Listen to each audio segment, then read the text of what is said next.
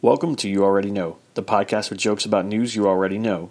My name is James Creviston, and I'm a comedian in Los Angeles. Here are this week's news jokes. Homicides in Mexico rose by 22% in 2016, the highest rate of increase since the height of the drug war.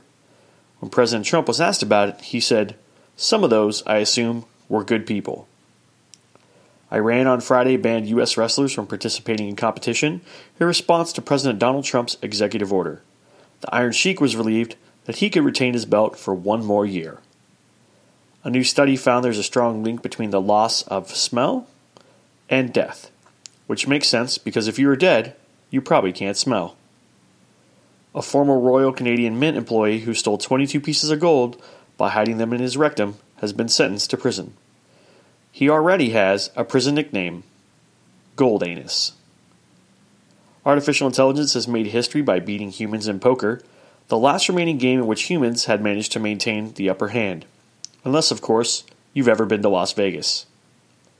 A New Jersey Girl Scout who called cookies flavorless, gluten free wasteland sold more than 16,000 boxes, proving that anyone who eats gluten free has no taste.